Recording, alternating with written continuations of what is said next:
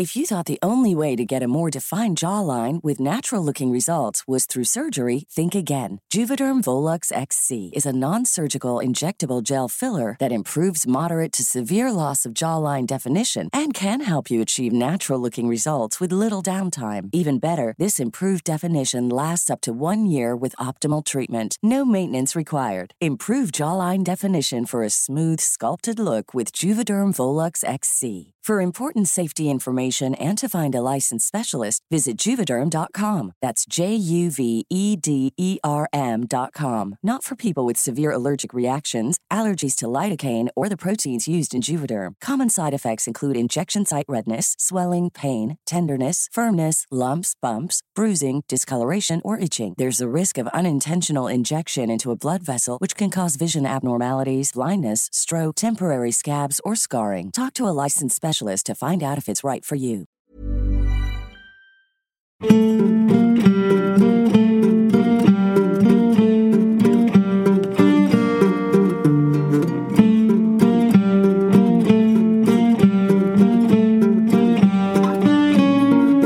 Hallo liebe Zuhörerinnen und Zuhörer, mein Name ist Florian Klenk, Chefredakteur der Wiener Wochenzeitung Falter und mir gegenüber sitzt Christian Reiter, Gerichtsmediziner. Und vor wenigen Wochen ist Staffel 1 unseres Podcasts aus der Gerichtsmedizin zu Ende gegangen. Um Ihnen die Wartezeit zur zweiten Staffel zu verkürzen, haben wir Sie gebeten, uns Ihre Fragen zu schicken und diese wollen wir jetzt auch beantworten. Ein kleiner Hinweis. Wenn Sie gerade erst in den Podcast einsteigen, können Sie natürlich gerne direkt hier in der Frage-Antwort-Folge bleiben. Manche von den Fragen beziehen sich aber auf die Fälle, die wir in Staffel 1 besprochen haben. Und auch manche unserer Antworten beziehen sich darauf. Es kann also nicht schaden, die Folgen von Anfang an durchzuhören und uns, wenn es Ihnen gefallen hat, ein Sternerl zu geben, damit der Podcast von diesen bösen Algorithmen nach oben gerankt wird und ihn auch andere Leute schneller finden. Und jetzt zu Ihren Fragen. Uns ist aufgefallen, liebe Hörerinnen und Hörer, dass Sie sich besonders für das Thema Wasserleichen interessieren. Ich weiß nicht, was das sozusagen über unsere Falter-Zuhörerschaft aussagt, aber bitte eine Frage geht zur Nachweisbarkeit von DNA-Spuren auf Wasserleichen. Und das haben wir in der ersten Frage- und Antwortsendung schon beantwortet. Die zweite Frage erreicht uns von unserem Hörer Christian Lindorfer. Hallo, gibt es in Österreich irgendwelche interessante oder spektakuläre oder besonders erwähnenswerte Fälle mit Wasserleichen? Wie ist das bei den Wasserleichen? Die sind ja manchmal sehr lange Zeit unter Wasser und wenn die wieder an die Oberfläche kommen, kann man da die genaue Todesursache eigentlich noch feststellen? Also Stichwort äußerliche Gewalteinwirkung. Und wie ist denn da die Vorgehensweise? Muss man das Wasser irgendwie absaugen oder wie macht man das? Haben Sie eine, eine prominente Wasserleiche gefunden und obduziert? Ja, prominent. Es gibt schon ähm, Wasserleichen, die kriminalistisch interessanter sind als andere. Also wenn jemand zum Beispiel Suizid begeht, indem er äh, ins Wasser geht, sich zum Beispiel mit Substanzen betäubt und dann ins Wasser geht und dort ertrinkt, das sind vielleicht weniger glamouröse Fälle. Aber ich kann mich erinnern, äh, da gab es also einen Fall, wo ein Filmemacher, der ein begeisterter Paddleboot-Kanufahrer war, ähm, im Grenzbereich zwischen äh, Niederösterreich und der Steiermark, in der Nähe von Großreifling, eine Frau getötet hat, indem er sie äh, gefesselt hat und sie dann ins Wasser geschmissen hat, sodass sie ertrunken ist. Äh, und wir konnten damals diesen Leichnam, der an einer Wehr sich gefangen hat in Großreifling, äh, untersuchen und ähm, der Fall war deshalb so von den anderen Fällen unterschiedlich, weil wir bei den mikroskopischen Untersuchungen sehr schöne Befunde erhoben haben. Dazu muss man Folgendes erzählen. Wenn jemand ertrinkt, dann atmet er ja äh, mit den jeweiligen Atembewegungen auch Wasser ein und äh, in den Lungen finden sich dann Partikel aus dem Wasser. Das können Schwebeteilchen sein, Mineralien, aber es können auch Algen sein. Äh, in diesem Fall haben wir bei den mikroskopischen Untersuchungen des Lungengewebes und des Lungensaftes, das heißt, man macht so einen Presssaft, indem man diese Lungen wie einen Schwamm auspresst und die Flüssigkeit aus den Lungen untersucht man dann, konnten wir in diesem Lungenpresssaft einerseits Algen nachweisen, die auf ein sehr stark bewegtes Wildwasser hindeuteten, obwohl der Leichnam schon in einem Flussabschnitt gefunden wurde, wo das Wasser eher träge floss, so dass man schließen konnte, diese Person ist nicht im Unterlauf äh, ertrunken, sondern im Oberlauf, dort wo Wildwasser ist. Und dann haben wir nachgewiesen, äh, blaue äh, Kunststofffasern in der Lunge, die aber eine mechanische Veränderung erfahren haben. Und das Opfer war gefesselt mit einem blauen Kunststoffseil.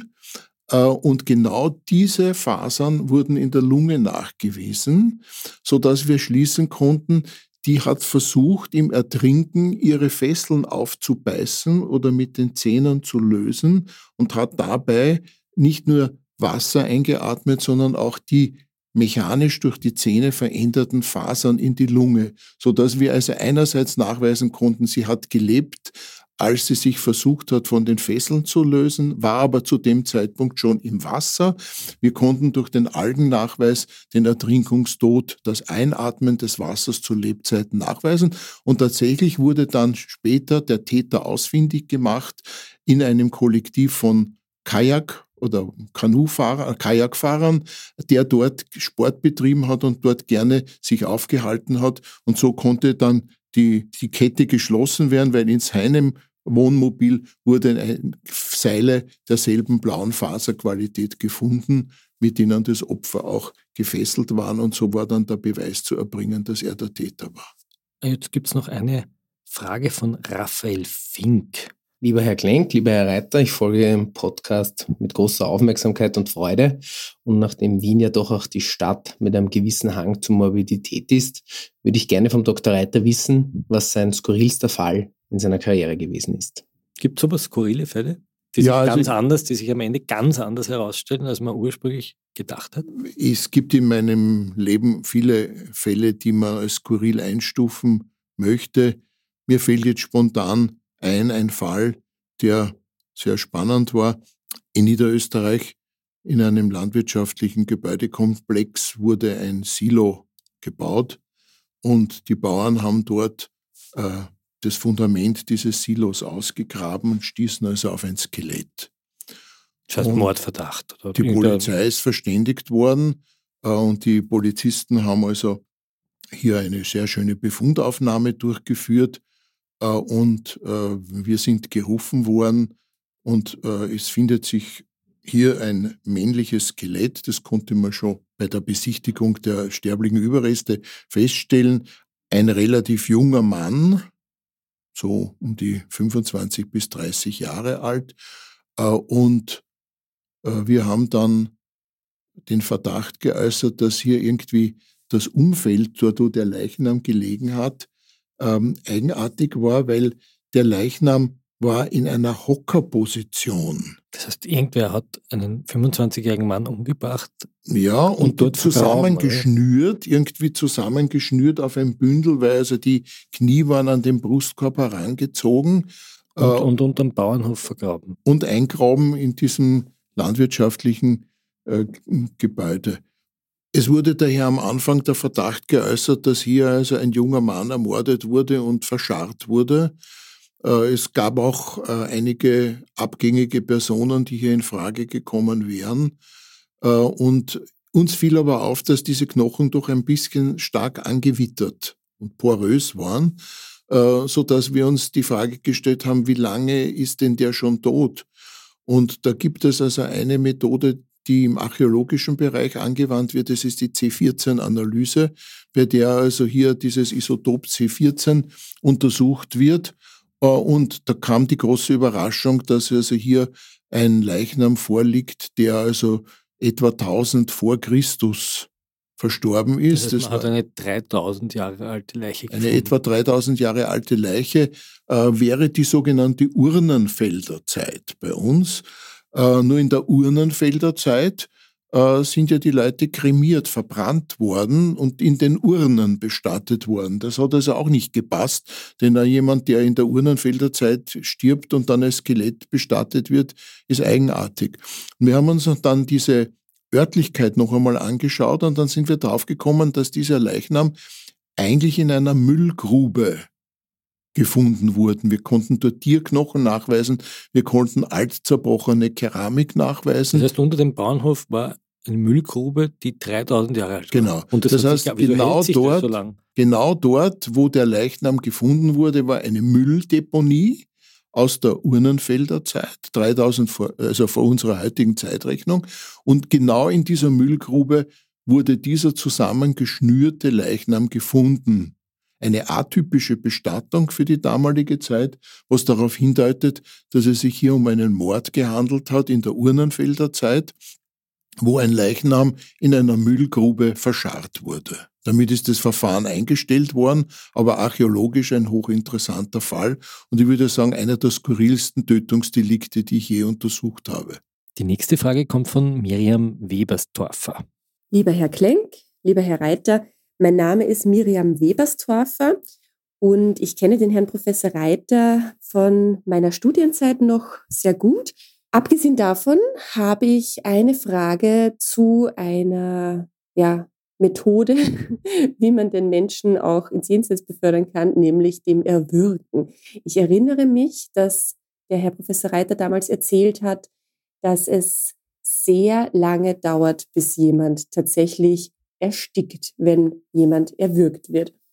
Meine Frage ist nun, wie lange dauert es tatsächlich und warum?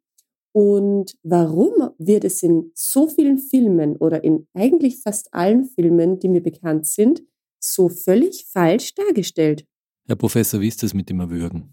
Ja, also es ist eine äh, sehr interessante und schöne Frage und die äh, Dame hat vollkommen recht. In den Fernsehfilmen, wenn jemand erwürgt wird, dann ist es also so, der Täter geht dem Opfer an die Gurgel, druckt ein bisschen zusammen und innerhalb von ein paar Sekunden schlaft diese Person ab und der Täter hat seine Tat begangen.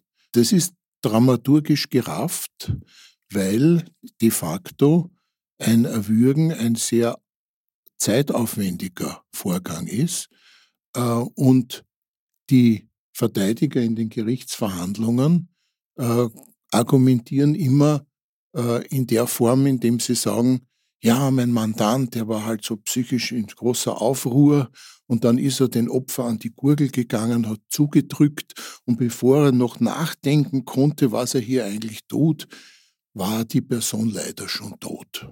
Das ist eine gute Argumentation in Richtung Totschlag.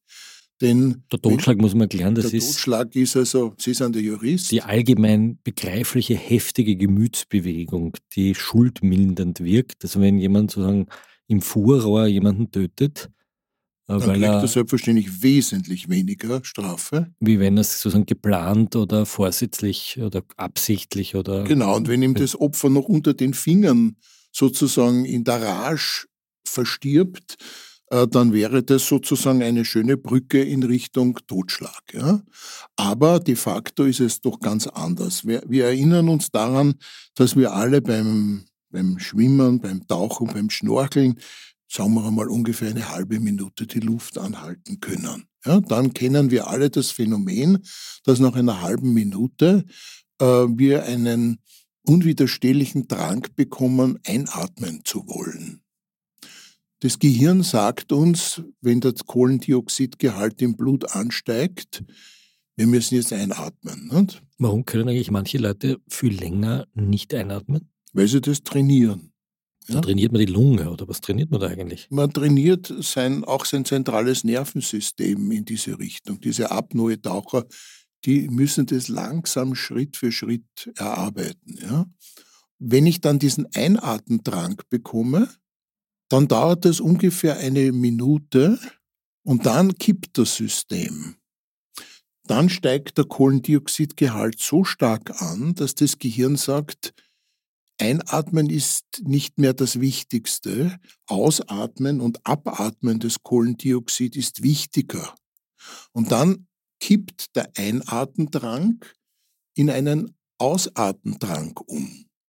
Und plötzlich müsse sie nicht mehr einatmen, sondern sie müssen ausatmen. If you thought the only way to get a more defined jawline with natural looking results was through surgery, think again. Juvederm Volux XC is a non surgical injectable gel filler that improves moderate to severe loss of jawline definition and can help you achieve natural looking results with little downtime. Even better, this improved definition lasts up to one year with optimal treatment. No maintenance required. Improve jawline definition for a smooth, sculpted look with Juvederm Volux XC. For important safety information and to find a licensed specialist, visit juvederm.com. That's J U V E D E R M.com. Not for people with severe allergic reactions, allergies to lidocaine, or the proteins used in Juvederm. Common side effects include injection site redness, swelling, pain, tenderness, firmness, lumps, bumps, bruising, discoloration, or itching. There's a risk of unintentional injection into a blood vessel, which can cause vision abnormalities, blindness, stroke, temporary scabs, or scarring. Talk to a licensed specialist to find out if it's right for you. Jetzt werden Sie fragen, woher wissen wir das? Weil wir ähm, Täter befragen konnten, die ausnahmsweise einmal das nicht beschönigt haben und die erzählt haben, wie mühsam und aufwendig es ist, jemanden zu erwürgen. Es lässt sich ja auch niemand erwürgen, so ohne weiteres. Er wehrt sich auch. Und die Kraft, die ich auf den Hals bringen muss, um ihn bewusstlos zu machen, sind dreieinhalb Kilo konzentrisch gegen den Hals. Das kann ich aber mit meinen kleinen Fingern und der Muskeln der Finger nicht dauerhaft bewirken, so dass ich also hier äh, jemanden, wenn ich ihn erwürge, auch überwiegend durch den Sauerstoffmangel zu Tode bringe.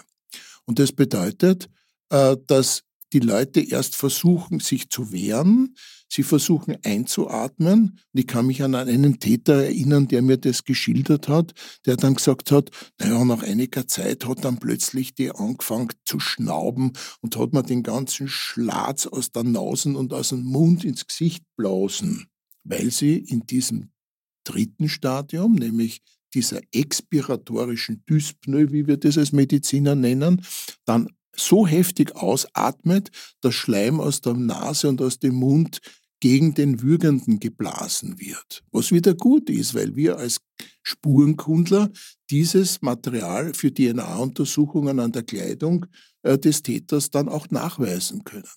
Und dann dauert es wieder ungefähr eine Minute, bis das Gehirn anfängt unregelmäßig zu atmen, Schnappatmung zu machen äh, und dann so nach ungefähr nach dreieinhalb Minuten nach dem Beginn des Würgens äh, es zu einem Stillstand der Atmung kommt. Und wenn man dann diese Person wiederbeleben würde, fängt die wieder wie das Schneewittchen im Sarg, die Augen aufzumachen, zu atmen und es war nichts. Jetzt werden Sie fragen, woher wissen wir denn das?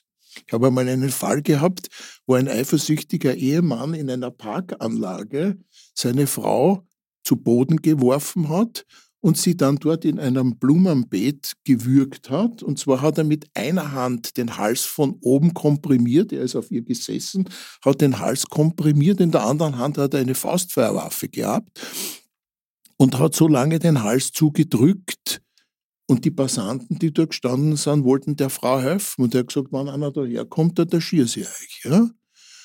Und die Passanten haben dann geschildert, was sich hier vor ihren Augen abgespielt hat. Nämlich diese Phase des Ausatmenwollens, die Phase des Schlaffwerdens. Und in dieser Phase hat sich dann ein sehr tapferer junger Mann ähm, hinreißen lassen, eine Pflanzstange von einem Baum, das, Sie wissen ja, wenn so junge Bäume gepflanzt werden, das werden so, so Stangen seitlich reingeht, damit der nicht umfällt, seine Pflanzstange genommen und ein anderer hat den abgelenkt, den Täter, und der hat ihm die Pflanzstange über den Kopf geschlagen.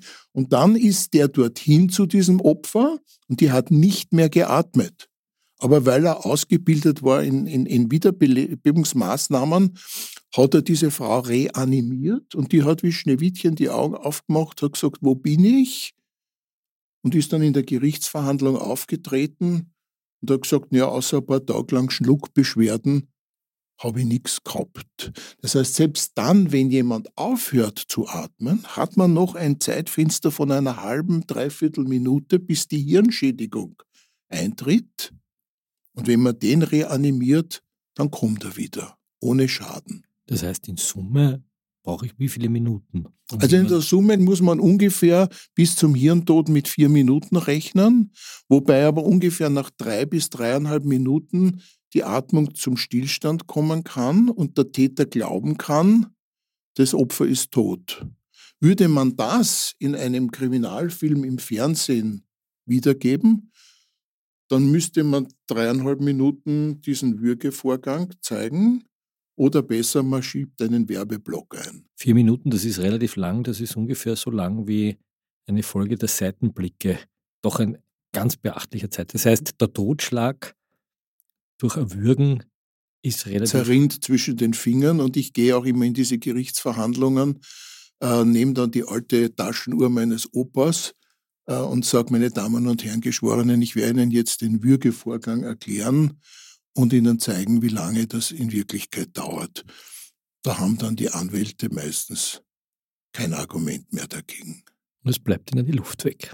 Danke für die Beantwortung dieser Frage. Die nächste Frage kommt von Johann Vergendo. Sehr geehrter Herr Dr. Reiter, sehr geehrter Herr Dr. Klenk, mein Name ist Johann Vergendo. Ich habe eine Frage an Sie, die sich mir in meinem Skiurlaub im Pinzgau aufgedrängt hat. Dort durfte ich einem Park Ranger bei einem Vortrag lauschen, der uns erzählt hat, als er ein Bild von einer Wiese voller Eisenhut projiziert hat, dass früher Frauen den Eisenhut gepflückt und dann ihren Männern und das Leintuch gegeben hätten, um sie zu vergiften, weil kranke Menschen natürlich im Bett liegen bleiben müssen und die Männer immer krank und kränker geworden seien, hätte sich die Vergiftung noch stärker im Körper ausgebreitet und letztlich seien sie daran verstorben. Meine Frage an Sie ist, haben Sie jemals davon gehört, dass so etwas durchgeführt wurde? Und wenn nein, können Sie sich vorstellen, dass diese Methode, um jemanden ums Eck, wie der Dr. Klenk sagt, zu bringen, funktionieren könnte. Bitte aber nicht darum, eine Anleitung dafür zu bekommen, wie das umsetzbar wäre. Aber ich weiß, das machen Sie auch nicht. Vielen herzlichen Dank. Die Frage freut uns natürlich besonders, weil wir eine eigene Podcast-Folge zum Eisenhut gerade aufnehmen und zu anderen giftigen Pflanzen. Vielleicht können wir ein bisschen was schon verraten. Wir wollen die Folge nicht vorwegnehmen, aber kann ich jetzt meine Anvertraute ums Eck bringen, indem ich einen Eisenhut ums, und das Leintuch schiebe? Ist durchaus vorstellbar, dass so etwas funktioniert, wobei ich dann die Wurzel nicht als Ganzes, sondern eher als Pulver verwenden würde. Da ja das Gift des Eisenhutes über die Haut aufgenommen wird, kann also das Streuen eines Eisenhut Pulvers in ein Bettzeug äh, sehr wohl äh, zu entsprechenden Vergiftungssymptomen führen.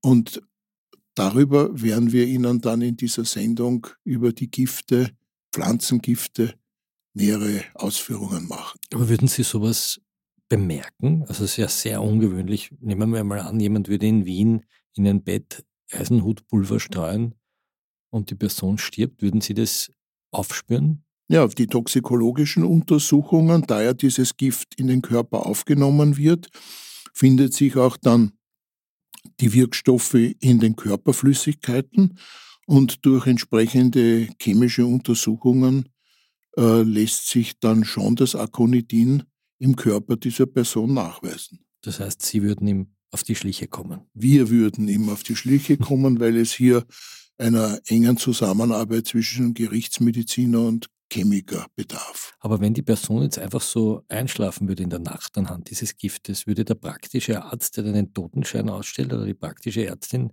das irgendwie bemerken? Also ein Totenbeschauarzt hätte da keinen Verdacht, äh, wenn man ihm sagt, okay, der hat sich am Abend ins Bett gelegt, in der Früh war er tot äh, und man macht eine Totenbeschau, könnte man dadurch nicht den Verdacht einer äh, Akonidinvergiftung gewinnen. Das heißt, der Totenbeschauarzt, dem die Verwandten sagen, der hat sich am Abend ins Bett gelegt und ist tot, sollte eigentlich schon den Gerichtsmediziner. Das untermauert wieder meine ständigen äh, Appelle, unklare Todesfälle zwingend obduzieren zu lassen. Das geschieht ja immer weniger, wenn ich Sie richtig verstehe. Ja, der Trend läuft in die Richtung, dass man immer mehr wohl aus Sparmaßnahmen solche Obduktionen nicht mehr in Auftrag gibt. Was kostet eigentlich so eine Obduktion? Es hängt vom Aufwand ab. Also wenn ich jemanden obduzieren soll, der sich zum Beispiel aufgehängt hat, dann mache ich zwar schon auch eine toxikologische Untersuchung, aber die Größenordnung für alle diese Untersuchungen gemeinsam wird ungefähr in der Größenordnung von 5000 Euro liegen. Und das zahlt in der Regel die Republik. Wenn es sich herausstellt, dass es sich hier nicht um ein Fremdverschulden handelt, dann muss es von der Justiz bezahlt werden. Gibt es einen Täter und wird der verurteilt, dann fallen die Gutachtenkosten äh, als Verfahrenskosten an und sind als Verfahrenskosten zu verrechnen. Dann zahlt der Verbrecher. Sollte der Verbrecher zahlen, nur oft ist es eben so, dass eben dann die Täter mittellos sind oder nicht schwer das Geld einbringlich ist, sodass oft auch auf die Einbringung dieser Gelder verzichtet werden muss. Das heißt, dann kriegen Sie es auch von der Justiz. Dann bekomme ich es auch von der Justiz. Danke. Wir haben noch eine Frage zum Schluss und zwar von Sabine, ein besonderes Anliegen hat. Hallo, mein Name ist Sabine und ich komme aus Innsbruck und mich würde das Phänomen des trockenen und zweiten Ertrinkens interessieren. Vielen Dank. Es gibt beim Ertrinken verschiedene Mechanismen. Der klassische Mechanismus ist der, dass Wasser in die Lunge eingeatmet wird und es durch die Verwässerung des Blutes und auch durch die Verlegung der Lungenbläschen mit Flüssigkeit zu einer Sauerstoffunterversorgung kommt. Und das ist letztlich ein Erstickungstod, der gleichzeitig auch noch kombiniert ist mit der Erhöhung von Kalium im Blut durch die Verwässerung des, der, durch die Zerstörung der roten Blutkörperchen. Interessanterweise ist die Lunge bei Ertrunkenen im Süßwasser trocken. Das hat damit zu tun, äh, dass das Blut als isotone Flüssigkeit einen gewissen Salzgehalt hat und das hypotone, also salzarme Süßwasser aus den Lungenbläschen in das isotone Blut hineingesaugt wird, um sozusagen einen Ausgleich in der Elektrolytzusammensetzung herbeizuführen. Und damit geht das Wasser aus den Lungenbläschen beim Ertrinken im Süßwasser in das Blut hinein und die Lunge ist beim Obduzieren trocken. Etwas, was sich der Laie nicht erwartet, aber die Lunge beim Ertrunkenen im Süßwasser ist trocken. Im Gegensatz zum Ertrinken im Meerwasser, da ist sie feucht und sehr flüssigkeitsreich. Es gibt aber noch einen zweiten Mechanismus beim Ertrinken und das ist der Erstickungstod durch einen Krampf des Kehlkopfes, der Stimmritze.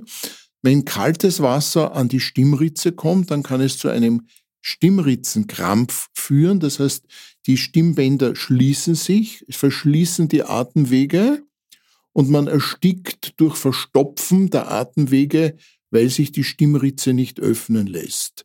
Das ist dann ein Erstickungstod, wobei sich dann die Lunge auch überbläht ausschaut, auch trocken ausschaut, aber man findet in der Lunge beim Erstickungstod durch Stimmritzenkrampf keine Partikel aus dem Ertrinkungsmedium, während beim Ertrinken im Süßwasser, wo Wasser in die Lunge gelangt, können wir die Schwebepartikel aus dem Ertrinkungsmedium in der Lunge direkt nachweisen. Wir haben in einem Podcast über Lines auch gelernt, dass man im Bett ertrinken kann. Weil die Luftwege auf Süßwasser sehr empfindlich reagieren, mit einer Schleimproduktion einhergeht, das Ganze, und dann die Luftröhrenäste durch den Schleim verstopft werden können, sodass man dann an Schleim ersticken kann. Das heißt, das, was die Leinschwestern geglaubt haben, dass es unentdeckt bleibt, wenn man alten Menschen Wasser einfüllt in die Lungen, das ist mittlerweile auffindbar und aufdeckbar. Wir haben in der Zwischenzeit aus all diesen Fällen so viel gelernt,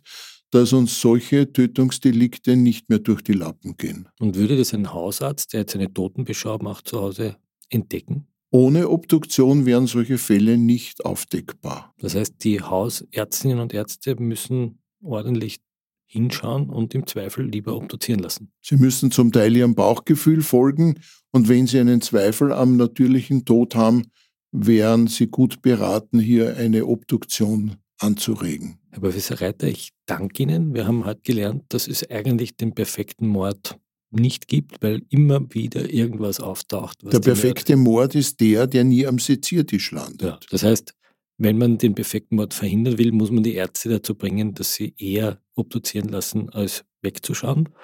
Das ruft auch ein bisschen nach einem, einer Wachsamkeit, weil oft die behandelten Ärzte dann die sind, die beschauen können.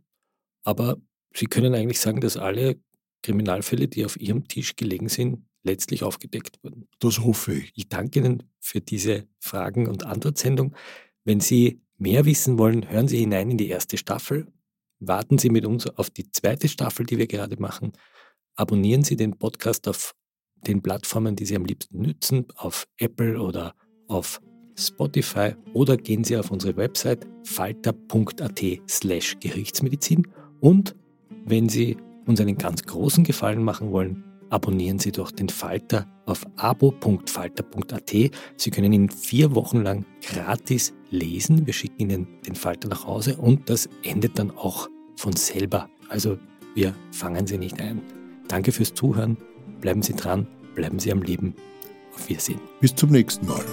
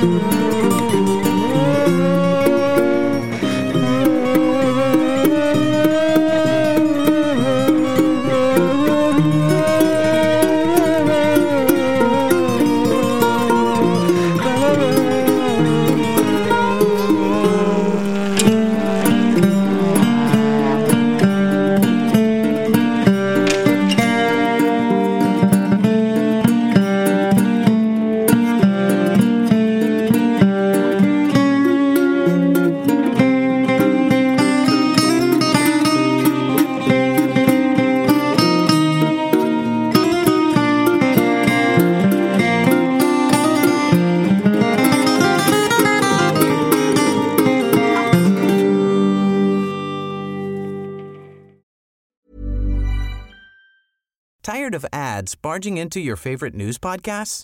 Good news. Ad-free listening is available on Amazon Music for all the music plus top podcasts included with your Prime membership. Stay up to date on everything newsworthy by downloading the Amazon Music app for free or go to amazon.com slash news ad free. That's amazon.com slash news ad free to catch up on the latest episodes without the ads.